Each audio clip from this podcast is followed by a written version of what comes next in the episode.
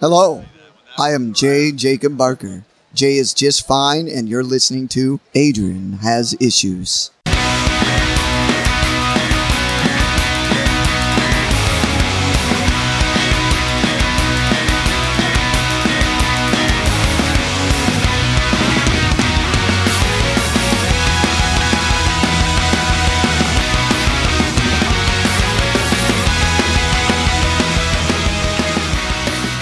Hey everybody, welcome to Adrian Has Issues.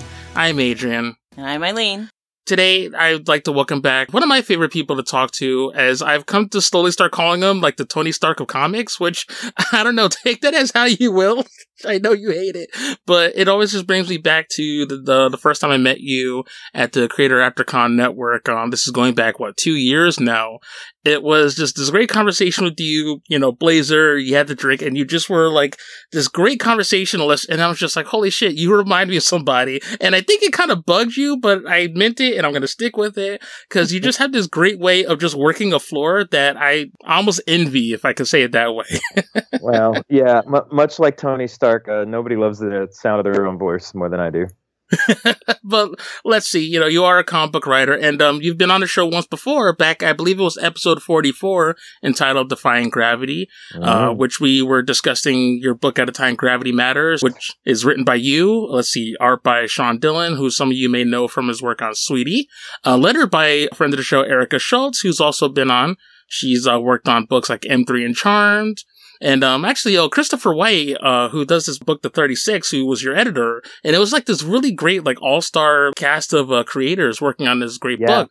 Since then, though, I mean, you've been putting out a bunch of awesome stuff. Um, you actually just did a follow up of Gravity Matters entitled Gravity Matters Blackline, uh, Major Holmes and Captain Watson, and um, something you just recently released, which I really can't wait to talk to you about, the Demon versus Ten Angels, which um, hopefully you will be able to tell us more about. But please welcome back Jeff Ryder. Jeff, how's it going, buddy? It's going well, Adrian. How are you? I'm doing well. It's been a crazy couple of days, but in a way, like, I'm so glad to be doing this today because after everything that's been going on, it is nice to kind of sit down, have a discussion, and just kind of enjoy the art of conversation. And also get to catch up with you because, like I said, it's always a great time chatting with you. So, any opportunity to do so, I'm glad. Thanks for having me. Anytime. Before we get into the demon, I don't know if you want to go back a little bit to Gravity Matters because that's so, like, honestly, one of my favorite comics I've read, and it's so much fun. Oh, So I don't know if you want to do, like, at least a quick little spiel for those of you who may not have heard him on the first episode you were on. Yeah, uh, Gravity Matters was a science fiction short story that I did. It's a lot of fun. I like to think of it as uh, a sci-fi version of disaster fiction, like The Towering Inferno or or Prometheus. Not Prometheus. What's the one? Uh, Poseidon Adventure. Um, it's a story about a young girl who works in a factory uh, in the future on sort of a destroyed, polluted Earth where they make the tiny pieces of spaceships that make uh, artificial gravity.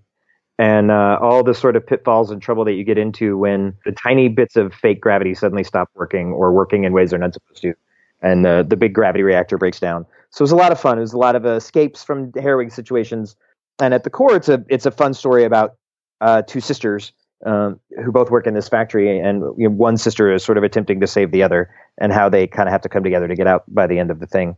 And it was great. It was a lot of fun to write, largely because I have two teenage girls myself, and so I can just sort of uh, steal their dialogue and listen to them talk to each other and make jokes and uh, write write write large portions of them into the characters uh, the story. Which, uh, in a lot of ways, is what led to the second story that ended up in the book. That's, of course, where uh, Blackline comes into play. Yes. When I wrote the first one, the idea was there was some fun science involved. I'm sort of a sucker for science fiction that's born out of real science, and the original story was kind of based on the idea that that artificial gravity is actually a super hard problem to solve. And there was this sort of weird speculation that I'd been reading in kind of a fringe science thing.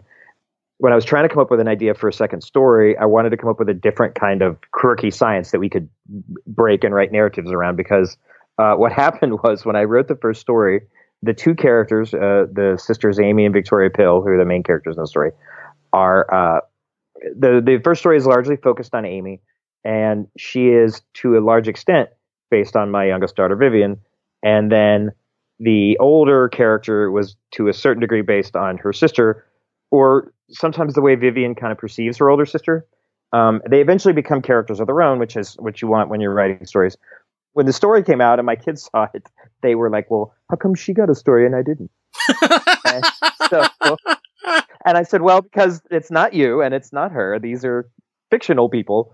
But uh, I could see where you know one of them would be a little upset that they weren't necessarily the focus of the story. So when we wrote Gravity Matters Blackline, which was intended to be a sequel uh, to the original, what I wanted to do was tell a different kind of sci-fi twist story, but focus on the opposite sister. So in the second story, while Victoria was a supporting character in the first story, she's the main character in the second story.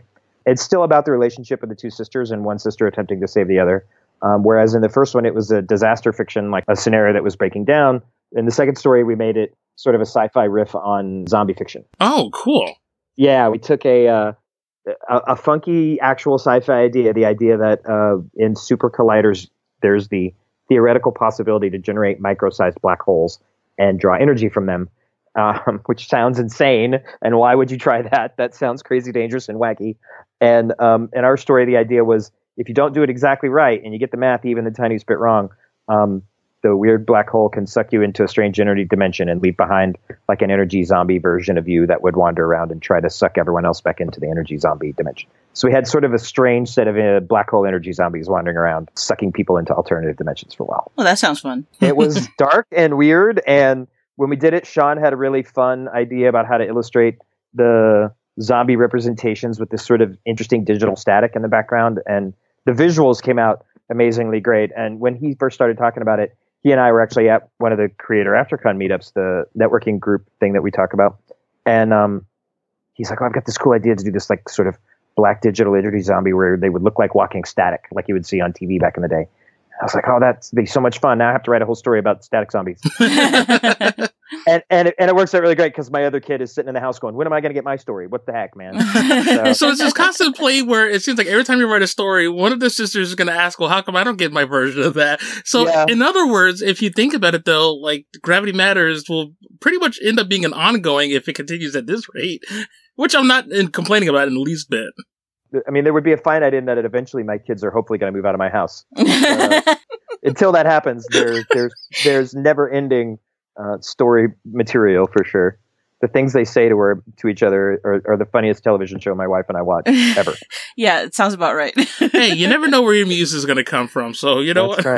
Right. it sounds a lot like my daughters. they probably get along really great ours get along uh, less than great most of the time. but our oldest is actually uh, home for the summer from college, and the reintegration of the two of them has been difficult. And so uh, there's going to be some interesting uh, conversations about that and what might be the next Gravity Matter story if we if we come up with another one. nice. I would like to think so because, like I said, I really enjoyed that story a lot, and I liked how you approached the idea of doing a follow up where you know it was it's its own story, but you know, it kind of expanded on its universe you already built. But it was its own beast, but like kind of like I said, like two sides of the same coin, and it was a really interesting way to do a follow up. So I don't know, maybe I'm just greedy, but any more of that I can get, I'd gladly welcome. Well, I we enjoyed making it for sure. Uh, it's really neat because, like I said, like you sort of pointed out, the stories themselves, the two individual narratives are are very different, but the continuing arc of the sisters and their developing relationship between two of them to me that feels like the connective tissue and and my kids aren't going anywhere. And so that you know and and Amy and Victoria aren't going anywhere either. They're they're kids in their own way in my head. And so uh, it, it'll be fun to get back to those two and, and see kind of as they grow up how their lives go on. Right. The demon versus ten angels which the, the, title alone, you're like, well, holy shit.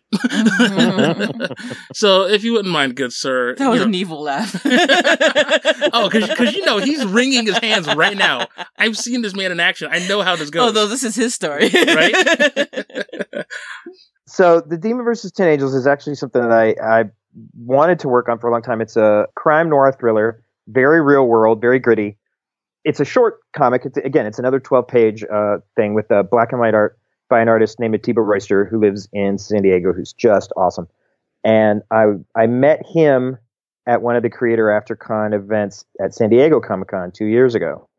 And I'd had this story kicking around in my head for a while, and he was just the right guy to do it. He's got a very realistic, gritty, sort of urban street style. He'd been doing a, a really cool book about prison gangs or about street gangs for a while. And this story is eventually going to be about prison gangs, although none of that actually appears in our in our story.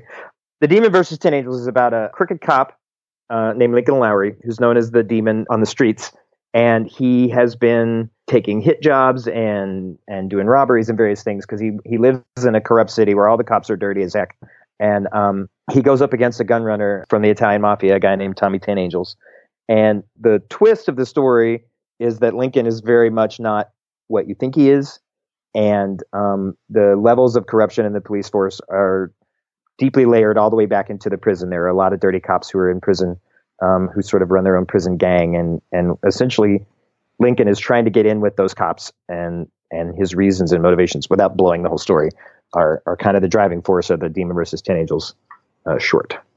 The idea is that it sets up a much larger uh, graphic novel linked book that Atiba and I want to do. See, I'm already hooked though, because I'm always a sucker for cop dramas. I guess it just kind of runs in the family. Mm. though I'm sure my dad's probably like, you know, we're not all crooked. Was like, look, this is fiction. This is different. I don't know. It's Jersey. Hey, see?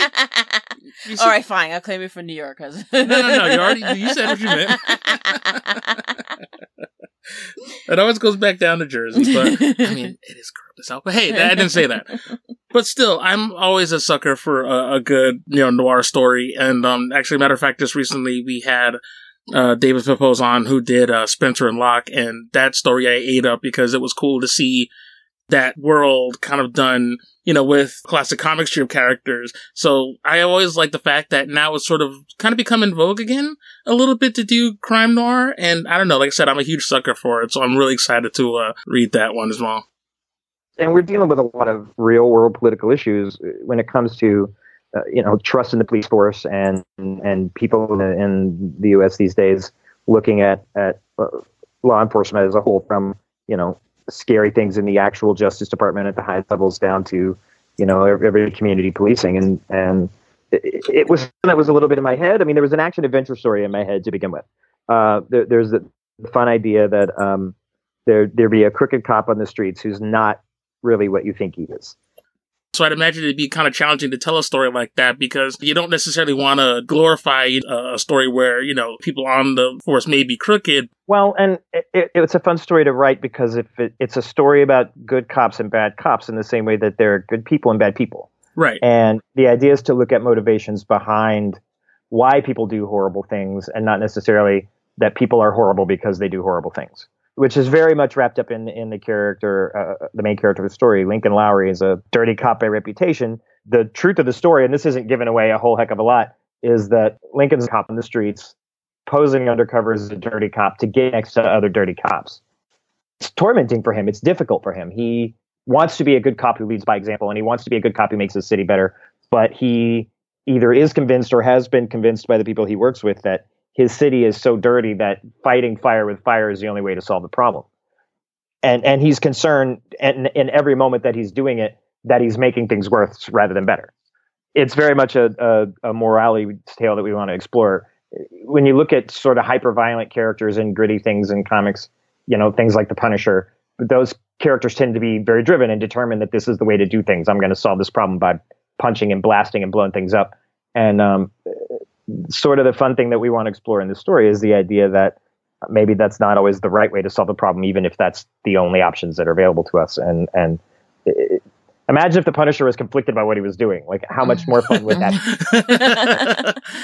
yeah, and that happens so much. I mean, heck, I, I actually had this discussion with another guest a while back about Batman and how much, if you you know, if you think about it, yes, he is trying to save Gotham City, but you know, there's the argument that by constantly going out of his way to stop criminals, and even at the times the way he does, he almost makes it worse because for every attempt that he makes to stop it, it almost escalates because then the criminal element then decides, well, you know what?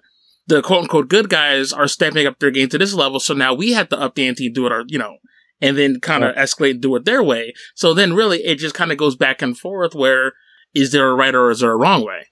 Which is the fun part of writing a story like this set in a in a more real world setting as opposed to the superhero idea. Like it, it's kind of an accepted idea in the superhero genre that we punch our way out of problems.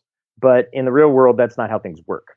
And in, in even the hyper violent world of like crime noir drama, where people are constantly pulling guns on each other and blowing things up and and uh, you know eventually getting into prison gang fights and crazy stuff, like while that is a thing that actually exists in the real world, it's it's not always the right answer. In fact, it's almost never the right answer. Deep morality tale in the midst of uh, fast car chases and lots of guns. Sold. what really was like the true inspiration as to, you know, why you wanted to tell the story? It's interesting. I think all of my work and a lot of my stories are informed by things I've read in the past, other ideas. Some of the original impetus for the idea came from the original uh, novel version of The Bourne Identity, which is one of my favorite books. But it's a very dated 70s period piece of spy fiction now. Doesn't really function in the real world in that story, which is very different than the Matt Damon movie that a lot of people know, is about a CIA spy who went undercover as a bad guy to draw out another bad guy. And then in the midst of his mission, was injured and lost his memory. And when he woke up, because he's undercover, all the evidence points to him being a bad guy, but he feels like a good guy.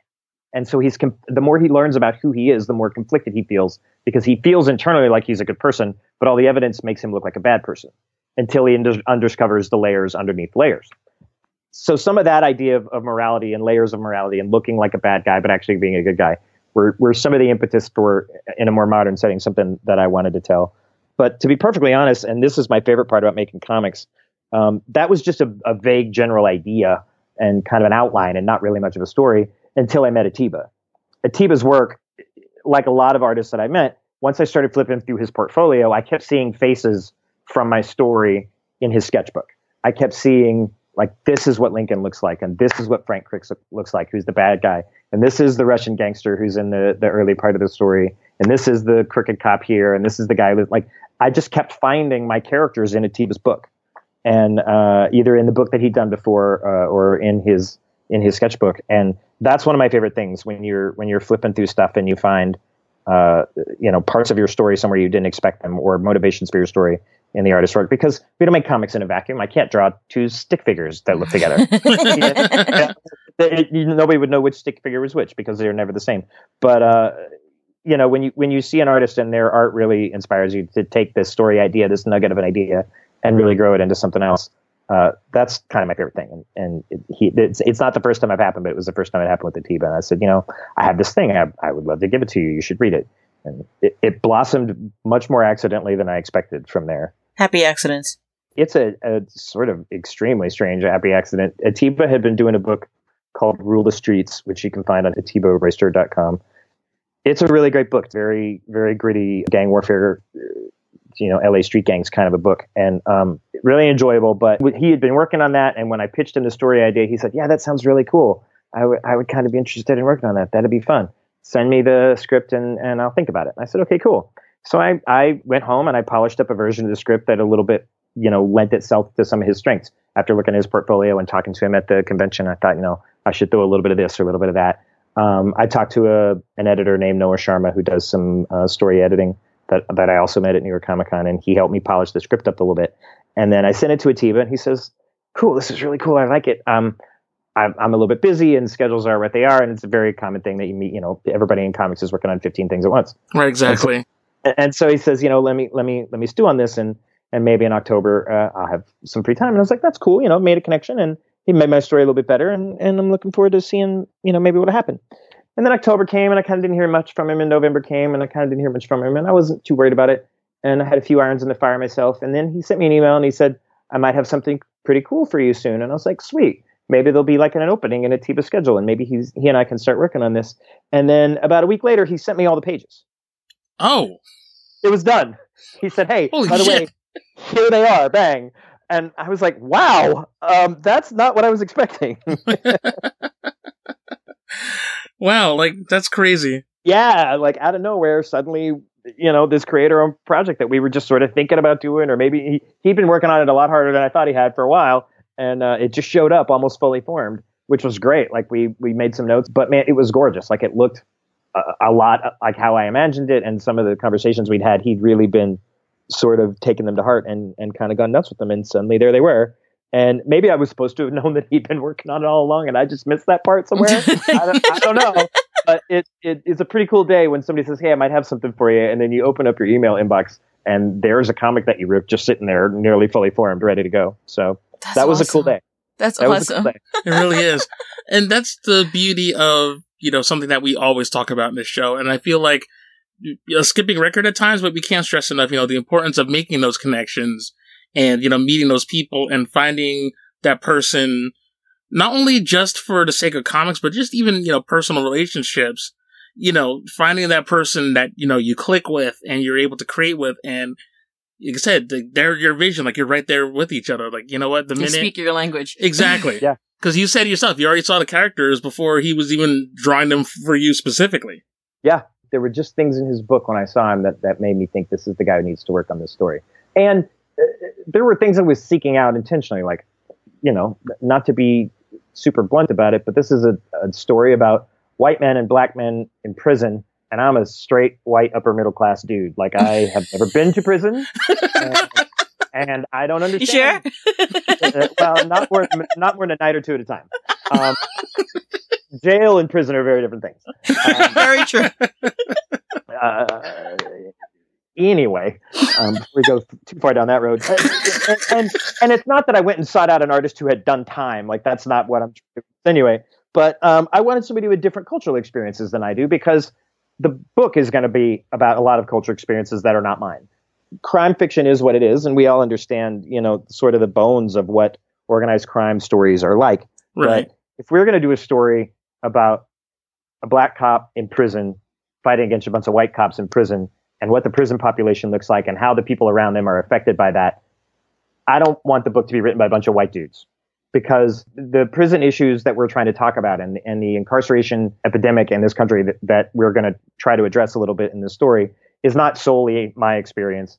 Uh, it, it's not necessarily solely Atiba's experience. Again, like I said, I'm, I'm, as far as I know, Atiba's not done time, but Atiba, Atiba's an African American man, and his community is much more affected by this than my community is. And having his input on that story is super valuable because he's got some skin in the game when it comes to that. He's, you know, an African American man who's affected by the problems uh, in this country that are on some levels this book is going to talk about. It's it's not a great big preachy book. It's going to be a lot of action adventure and a lot of fun, but you can't tell a story about black men in prison without shining at least some light on that. And it's not something that I might necessarily be able to do by myself. Yeah, bring some authenticity to it. Absolutely, yeah, and and and it brings cultural experiences and things, and just generally artistic experiences that I'm not a part of. I don't. It, it, I'm perfectly happy to make comics with people who look like me, but I also like making comics with people who are different than I do, who have different experiences than I do, because the point of collaborating on art is to bring things in that I don't already have, and to put things on the table that that aren't part necessarily mine. Because I don't want to just make things for other people. I want to make things for me too, and I want to learn from the experience and grow. And as an artist, that's sort of the point. Soapbox done. no, but that's awesome, you know, because at, at least, you know, you kind of own that there's more than one voice out there and there's more than one kind of person listening, you know, so it's cool that there's comics for everybody and you always put out something where everybody can find somebody like them or something they can relate to in any one of your works. So that's really awesome. Also, having the foresight and the ability to say, you know what, I want to tell the story, but it's nice when a creator is willing to actually take a step back and let somebody else help tell that story. Because, you know, as a creator, I'd imagine, you know, you want, of course, you want to put yourself into it as much as possible, but also allowing the rest of your creative team to have at least the same be like, all right, you know, I want to tell the story, but I also may He's- not be the respecting the culture that he's speaking about. right, exactly, because not Yeah. everybody does that. No. Well, yeah, and it's an ongoing conversation in comics that a lot of people talk about. It, was even a concern that we had when we wrote Gravity Matters. Like, I'm a white dude writing about two young women in that comic who aren't necessarily specifically white, but I mean, they both have purple hair and brown skin because it's the future and, and who knows what people look like four or 500 years from now. But in that comic, we address the idea that sexuality can be fluid and people who are not necessarily the, the standard binary garbage that you see all the time.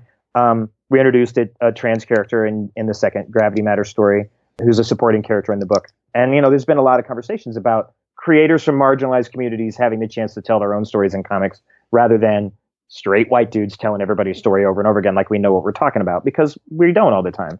It, that doesn't necessarily mean that creators who look like me can't tell stories about people that are different than them. And I'm not afraid to, to try and do it. But when I do it, I want to be able to communicate with other creators and other people who are like that or in some way different than me so that it, I, there's not only one voice in the book.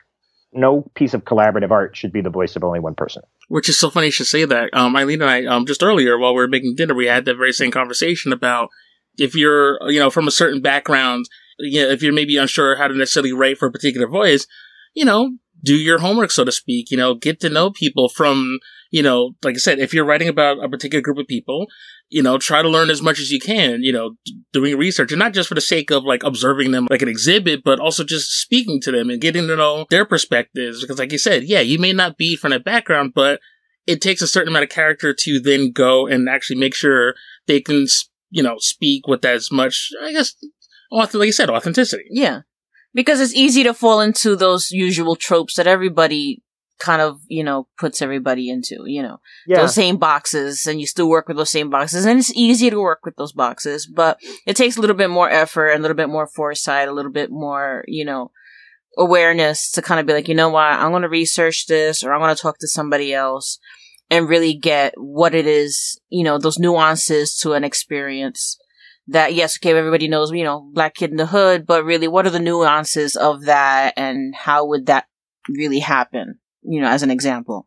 as someone who is writing about something that's outside of his own experience, I don't want to inadvertently make the problem worse rather than better. Right. And if, and if I have the opportunity to be curious about something that's different than me and learn and grow, even if it's just for me, you know, if 12 people read Demon versus 10 Angels, which again is just an action adventure story, um, uh, uh, you know, th- that's great because I got something out of, of writing it and my writing got better and my story ideas got better because I got to work with somebody who's just got a little bit of a different perspective than I do.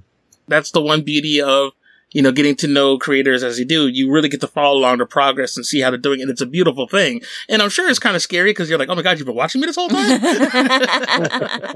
yeah, you don't know me like that. you know, it's I like, hope somebody's watching.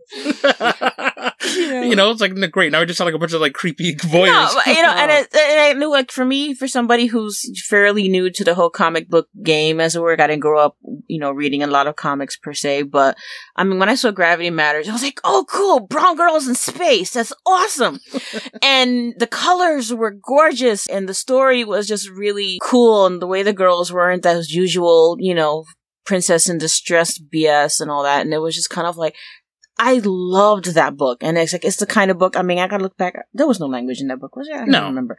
But I, that's the kind of book I would let my I want my daughter to see, and be like, look at that. That could be you, you know. And and she's very much embraces like you know I'm a girly girl, but if I want to dress up like Spider Man today or Batman today, and I want to be a princess, but I'm gonna be a ninja princess, then that's totally fine too, and she'll totally do that. That's this kind of stories I love. That you know, especially like with my daughter in mind. Yeah, totally. I'm all over that. So that I loved that book, and I can't wait Well, to you. read the second one. You know, and and thank you. You know, on behalf of all of us little brown girls. I got to write the second one and get Sean to draw the second one. But yes, actually, it was funny because I ran into Erica. uh, You guys were talking about Erica Schultz earlier. She did lettering on Gravity Matters, but she also did some story editing. It's kind of a fun story. I, I I met her once or twice at Comic Con through either the Creator Connection or just on the show floor in New York. And uh, she and Christopher White, who you talked about before, I've never met him in real life, but they were working on the Rise Against Bullying uh, comic anthology, which was on Kickstarter about two or three years ago. They were both doing editing work for that. And one of the Kickstarter rewards that you could get for contributing money to the to the book was to have two editors on the team look at your writing project. oh, cool. And uh, yeah, it was one of my favorite Kickstarter rewards ever. I, ju- I jumped right on it. Back, I was going to back the book anyway because it's something that I'm interested in. Having you know kids of that age, uh, you know kids who are in school and dealing with bullying or whatever. I, I wanted to have make sure that that book got made. But uh, I got a chance to let Erica and Christopher look at at two of my stories, and Gravity Matters was one of them. Christopher did most of the heavy lifting on that one, and then there's another story that's a secret project that's finally coming to light uh, very soon that Erica did some story editing for as well. But it was a situation where, again, I'm a dude writing a story about two young girls. The artist is a dude. When it came time to have a letterer, I wanted to reach out to a, a woman who would understand the voice of two young ladies speaking to each other. And once or twice, Erica said to me, like, would these two girls say this kind of a thing? And I would say, maybe they wouldn't. Or, yes, my or yes, my kids totally said that to each other yesterday, or, or you know, whatever. Um, but it was nice to have to have a female voice in the book when it's a, a story about two ladies. And that she was the person who this year at San Diego was asking me, "Hey, when's there going to be some more Gravity Matters?" That's nice to run into one of your collaborators who you haven't seen in a while. He's like, "When are we making some more of this thing?" It makes me want to make more of the thing. And you should absolutely listen to Erica when she says something. right, because if she's behind it, because you know, I hope Erica doesn't mind us saying this, but you know, she's she's not going to trifle with something if she doesn't believe in it. So mm-hmm. if she's asking about more gravity matters and wants to collaborate with you, then it's like that's totally a, a good thing. That you know, someone is as excited about a project as you know you are, and what more can you ask for? I'm hoping she meant that, and uh, as if to say, when are we making smart Gravity Matters, and not just, hey, are you ever going to make that book again or whatever? I don't really care. that, that, doesn't seem like Erica. That doesn't seem like the Erica that we know. Um, and she would tell you. Yeah, she would. She doesn't pull punches. Uh, nope. Steve Petrovelli, who's been on the podcast a bunch of times, Steve and I have, uh, have joked about uh, Erica being our comics big sister and uh, she likes to push us around and bully us a little bit to make sure that we're staying on the straight and narrow. And she doesn't like that idea because she's actually younger than me. But uh, but it sounds right. It feels but right. It, but, it, but it's the attitude, that big sister attitude, that she's always sort of poking you and making sure you're staying on the straight and narrow. And uh, Erica's one of my favorite people for sure. But you need that kick Mine in the ass every so often. I mean, I even need that kick in the ass. I'm constantly getting that kick in the ass because, you know, as much as you think you know someone, usually the lady in your life knows more than you. Mm-hmm. Uh, for the record, we're recording this on my actual sixth wedding anniversary, and my wife's not in the room. But what you just said is totally true. So. Happy anniversary! Happy anniversary! yeah.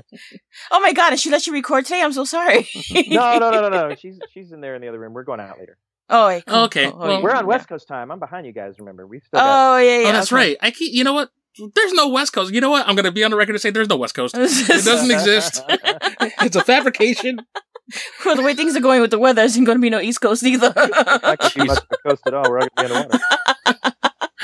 Oh boy. Oh, but man. we'd be remiss if we didn't, of course, mention Creator After Con and, you know, things that I ilk and sort of the importance of them. Which, matter of fact, will be hot on the heels of the next Creator After Con. Uh, it's the Friday and Saturday of New York Comic Con, correct? It's Friday and Saturday this year. That's correct. Yeah. Creator AfterCon actually is growing like a weed, which is really good. That's what network should do is grow and get bigger. It was originally founded by a bunch of folks that you guys know and a bunch of folks who've been on this podcast, uh, J. Jacob Barker and Stan Chow and Steve Petrovelli.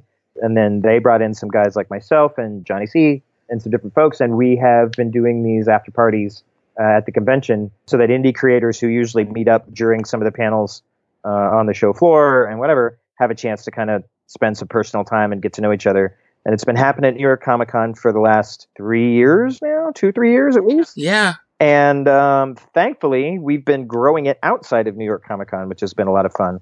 So Johnny and Mr. Jay Barker and myself hosted two after parties for the Creator Connection panels that Buddy Scalera runs at C2E2 in Chicago this year, and met a bunch of cool new creators and sort of added them to our network and by extension everybody else's. And then Johnny and I did the same thing at San Diego Comic Con this year and had two sort of uh, hotel bar parties where we met a bunch of new creator folks and added some more people to the pile. And then Johnny came from Boston to San Francisco to hang out with me at San Francisco Comic Con last weekend. And we did not only the after parties, but Johnny and I hosted the creator, or what we were calling collaborator connection, the panels themselves at San Francisco Comic Con, where we had indie creators who were looking for a writer or an artist or a letterer or someone else in the collaborative process that they don't already know uh, to meet up with. So we had, uh, you know, a dozen or so artists and writers who brought in their portfolios and their ideas and hung out for about two hours at the San Francisco convention, meeting each other and trading things back and forth.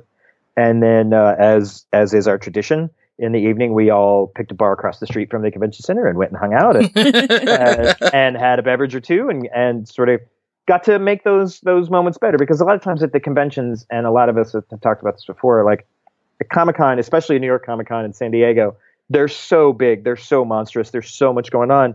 You'll meet an artist that you might want to work with, or a writer you might want to work with, or a cool letterer that you want to have be a part of your project, and you get five or ten minutes to talk to them before you're swept up in the sea of everything else that's going on, and you come home with a big pile of business cards in your pocket. And you don't always remember everybody, right? Because it's just a it's just a, a sprint and a marathon at the same time, and it's it, it's exhausting. So when Jay and Steve and Stan originally came up with the Creator AfterCon network and the idea that we should take some of these these brief convention meetups and try to make them into longer, more personal connections, it was just something that really spoke to me. And and it's it's been one of, if not the most valuable tool I've had as an indie creator and, and meeting other folks and and really growing my network and, and finding new people to work with. So it's it's pretty fantastic and I'm excited that that we've been able to to grow it and, and make it bigger. Right. And talking about you and Atiba and making these connections. But, you know, if people don't have a way to do that, because like you said, at a Comic Con, you're right. You meet so many people at any given moment. You're grabbing business cards, shaking hands, but then, you know, you don't really, it's almost like speed dating in a way. you know, you get a very small amount of time to kind of make an impact. And sometimes you do, sometimes you hit it off right away. But sometimes it's like, you know what, dang, if I only had like a couple more minutes to pick this person's brain, elevator pitches are always good. But then, like you said, with the, you know, going to, you know, maybe an outside establishment, you know, anytime there, there's food and beverages, it's like, you know what? Nice, relaxed environment. And Yeah. it's in a lot of ways, I feel that's also great for creators because I know for myself, as much as I love Comic Con, socially, it could be draining. It could be exhausting. So then it's like, it's so much more relaxed to then be able to sit down one on one or, you know, with a couple of people in a place where you're not worried about like, you know, people bumping into you or getting like clotheslined by that really cool Optimus Prime cosplayer. no disrespect, cosplayers are awesome. But yeah, I just love that. And I'm glad that it, it is growing. And I'm glad that, you know, the people involved are involved because it really takes a great core group of people to continue the work. And, you know, we've talked to Jay and we've talked to Johnny and Steve and, you know, Stan even himself. And that's something that amongst us, you know, we've been talking so much about are making those connections and meeting new people and trying to find ways to bring in people that may not even be at San Diego or New York. So like I said, just San Francisco and, you know, maybe even up towards Boston or whoever else. And I, I love that even with the lesser, I shouldn't say lesser known because that sounds disrespectful, but I mean like, you know, not like the major Comic Cons, like, you know, Mhm. there's still a presence there so people can then, they don't feel like, okay, just because they're not at San Diego, they're not missing out.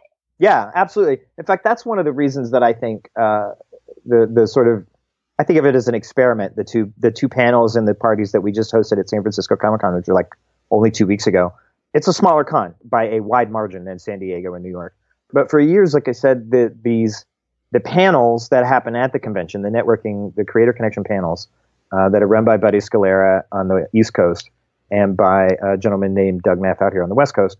Those panels only existed, as far as I could tell, at four Comic Cons: C2E2, New York Comic Con, San Diego, and San Diego's little sister con, which is called WonderCon out here in Anaheim. And even WonderCon is 25,000 people. It's insanely huge. Yeah, it's really blown up. But if you live in Reno or Utah or Boston or somewhere where you don't have necessarily the resources or the, the opportunity to take three or four days off and go to New York or go to San Diego for the big monster conventions, and you're a little small indie creator, like the question that you get all the time is how do I meet other people to work with? How do I find artists to work on my stuff?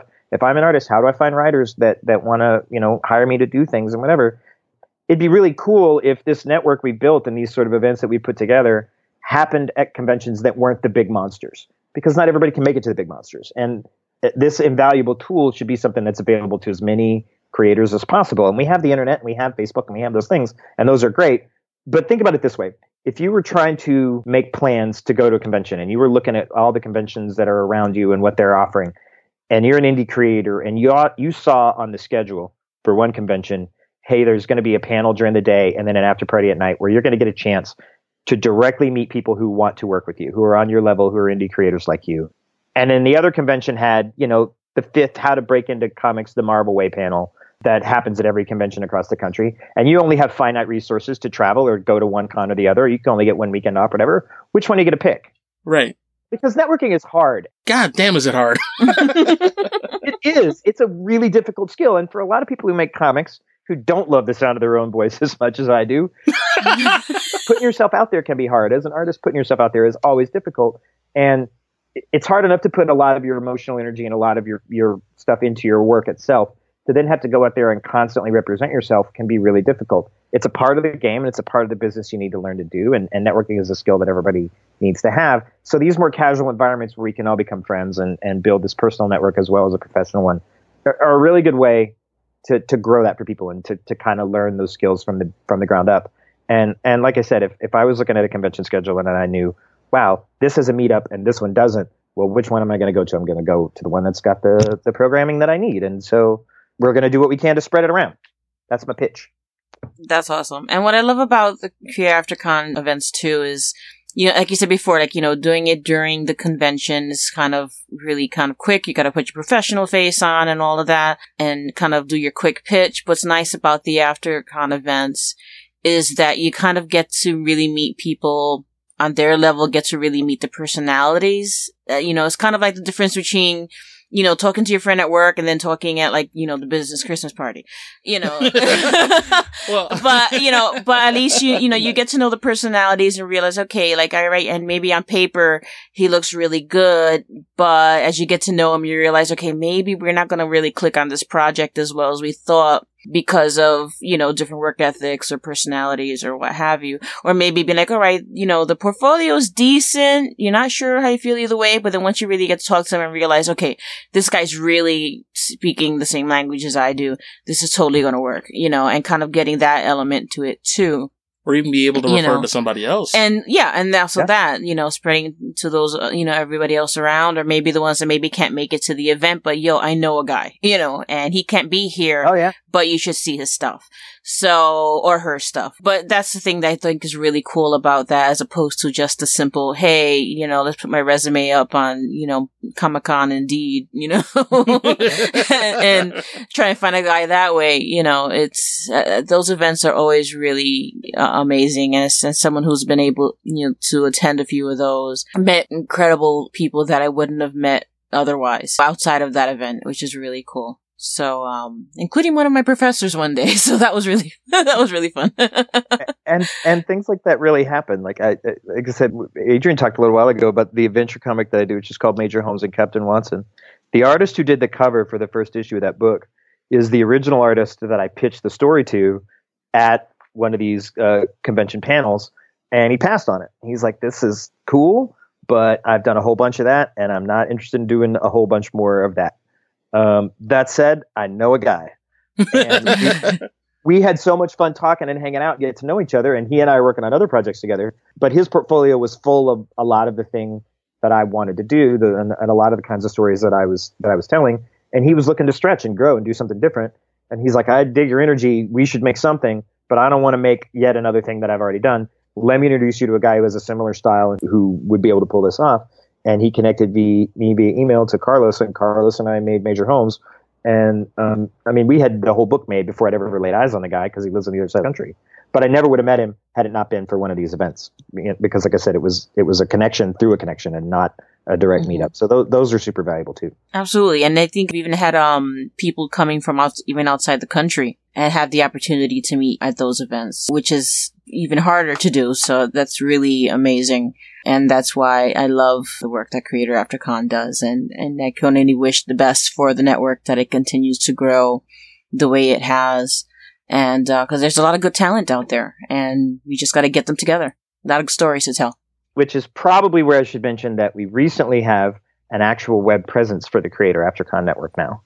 Uh, you guys helped me sort of get my keister in gear on this. Um, and, and I did some work with Jay Barker too, and we talked about it. But the Creator Aftercon network exists on the internet now at creatoraftercon.net.